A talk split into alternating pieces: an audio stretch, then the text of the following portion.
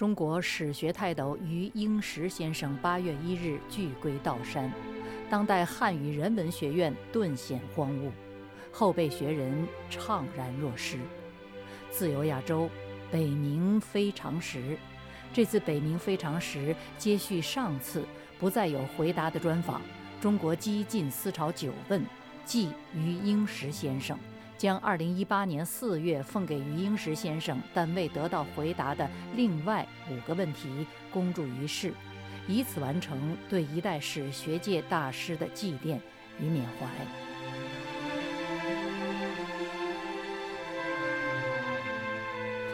接着上一集，下面是第五个问题：如何学习西方？怎样去除中国病因？于先生，您在《从价值系统看中国文化的现代意义》一文中指出，中西方的病象尽有相似之处，而病因则有别。五四人物是把内科病当外科病来诊断的，因此他们的治疗方式不出手术割治和器官移植的范围。这真是一语中的，而且形象又生动。把不容易表述的问题比喻得特别清楚，于先生，我理解向西方学习应该是研究和看取他们的结构系统、思维方式及其内在逻辑，而不是搬来他们的外在模式套在中国的身体上。中国的病因是什么呢？具体怎样避免外在的器官移植，而能取西方所长，自我内在更新呢？第六个问题，您如何看待美国战后对日本政治的成功改造？二战日本战败之后，麦克阿瑟在日本的行动就是建立一个新的日本，这个日本会给予日本人民自由、正义和某种安全。这个行动证明，西方政治文明能够在尊重本土文化的前提下，人为地建立起来。美国战后占领日本期间，在尊重天皇本人的基础上，麦克阿瑟首先下达公民自由权指令，释放政治犯，解散镇压机构，取消新闻检查制度，解除对宗教信仰的限制。接下来用了一年半的时间。帮助日本制定了崭新的、开明的宪法。这部宪法把君主专制变成了君主宪政，实现了国会立法、三权分立、司法独立，规定不得拥有陆海空三军及其他战争潜能，规定了国民义务与权利，还给予了妇女选举权和被选举权。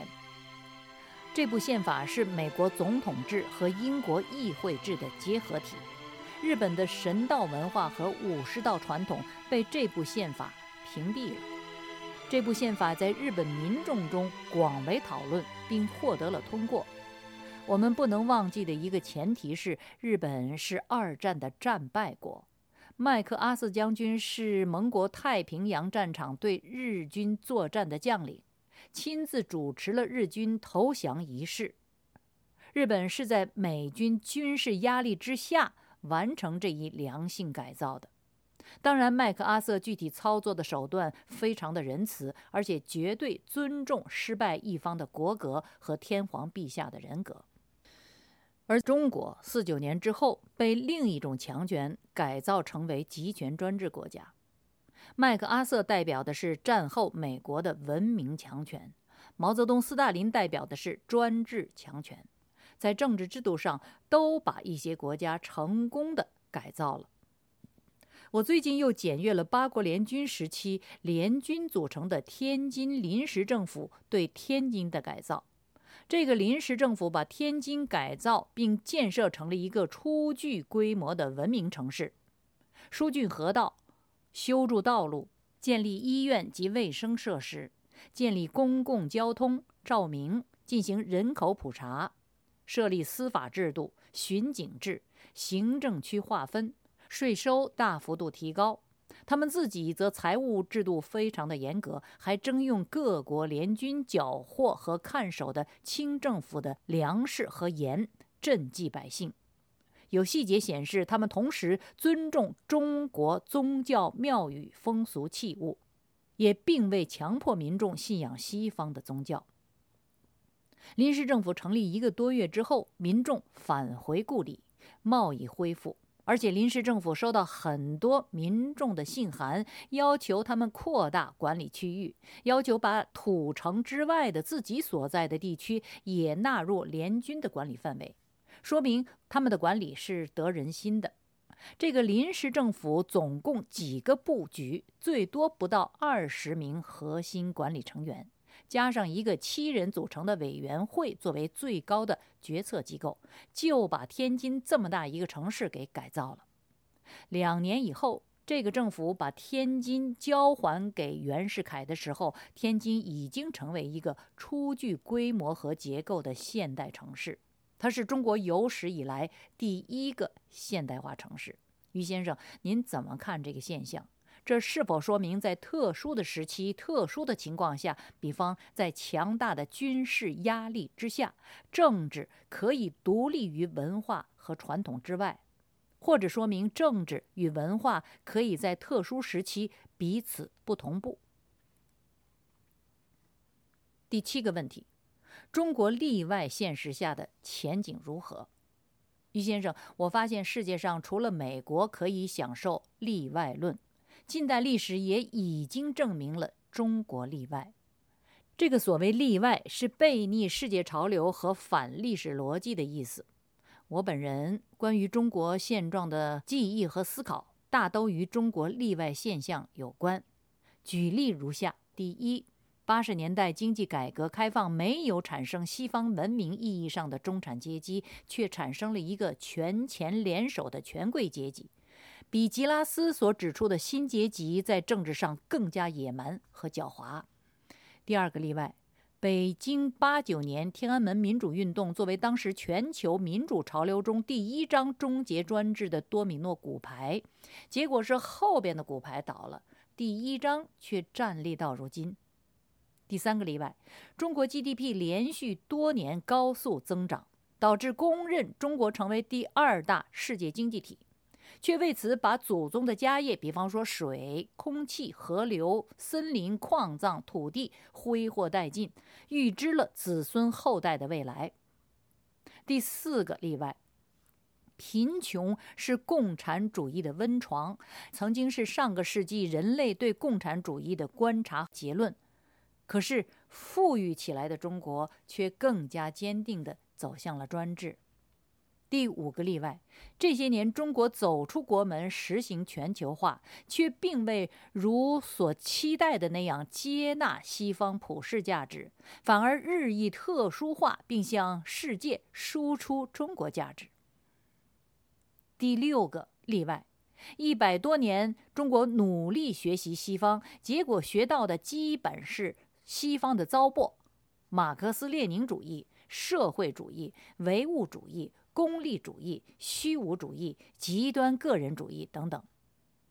您陈述过，陈寅恪先生把中国近代政治变化现象总结为“百年政治退化论”，而近三十年来，共产主义虽然在世界范围内垮台，中共反而借助冷战结束后的全球化赢得了红利，适应了新的环境，顽强地生存下来了。就像在抗生素的攻击之下的病毒，一度昏死，却最终活了过来，生命力更强了，对这个抗生素免疫了。记得好像是海耶克曾经悲观的预言：专制集权由于权力强大而可能永远存在。这是大意，我找不到出处了。我的问题是：您如何看待中国的未来？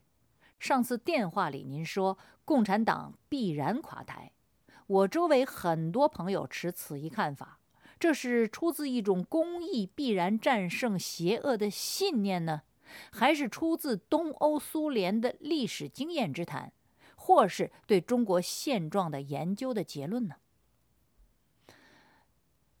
第八个问题，中国有可能在实行宪政之后恢复传统中的优势吗？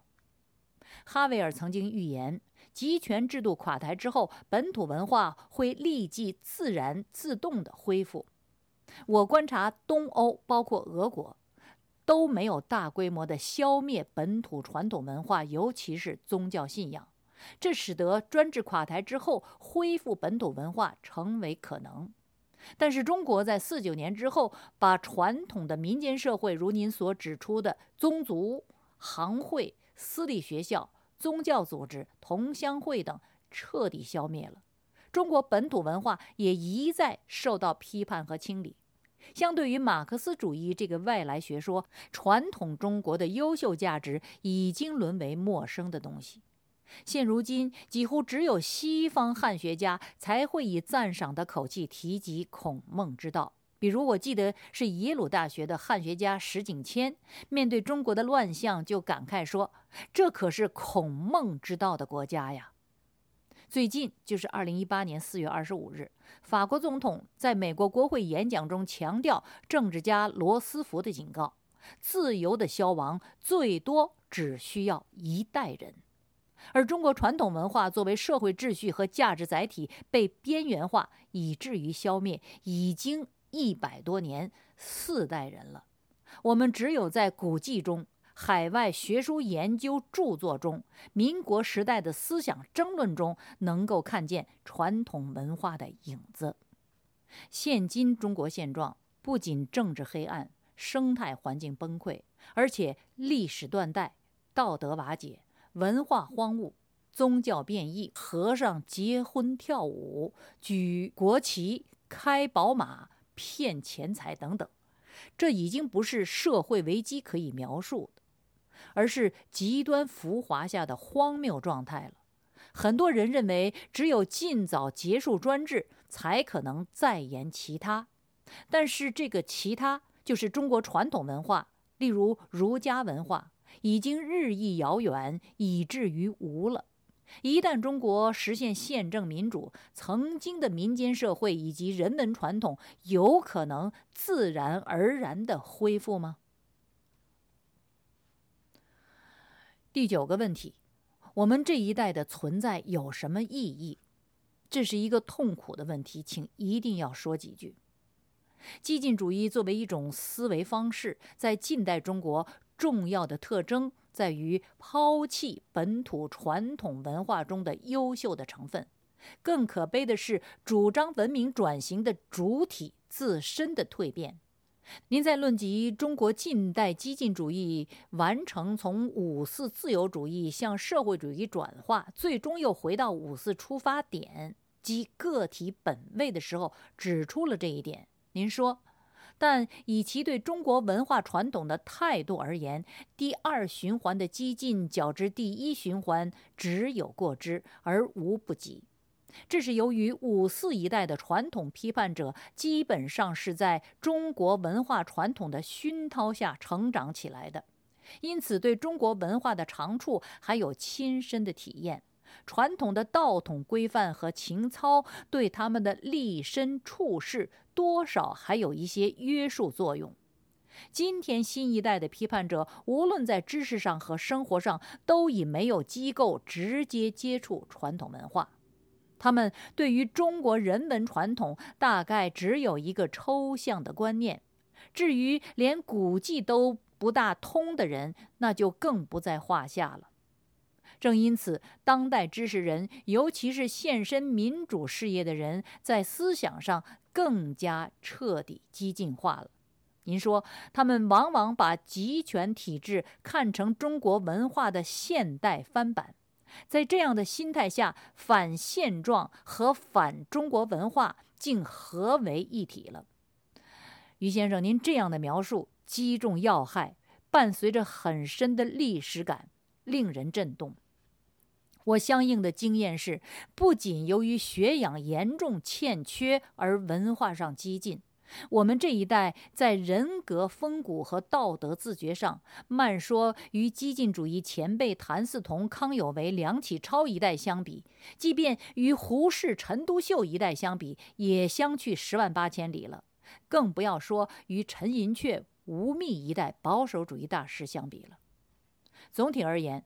我们这一代人算不上知识人，因为没有受过正常的非党派化的教育；算不上革命者，因为没有拿起武器来推翻专制；算不上正常人，因为一出生就被奴役、被洗脑；算不上人。因为我们没法子具备人之为人的那些特征，比方说拥有文化与传统、自由意志与信仰、知识与自由言论的环境，我们没有人的生存环境。除了空有一点良知，我们真正是四顾苍茫、两手空空、一无凭据。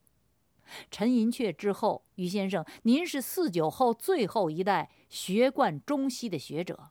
从您掌握的资讯和完整的知识结构，以及切身的体会看我们这一代的命运，比我们自己看得更清楚。您对我们这一代有什么告诫吗？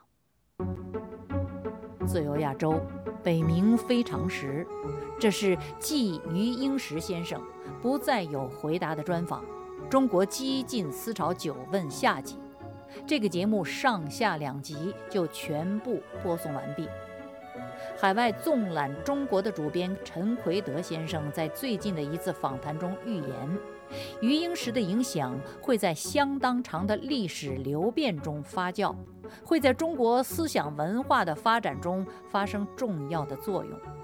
大陆清华大学教授秦晖先生则在缅怀文章中表示，余英时先生所弘扬的中华文化。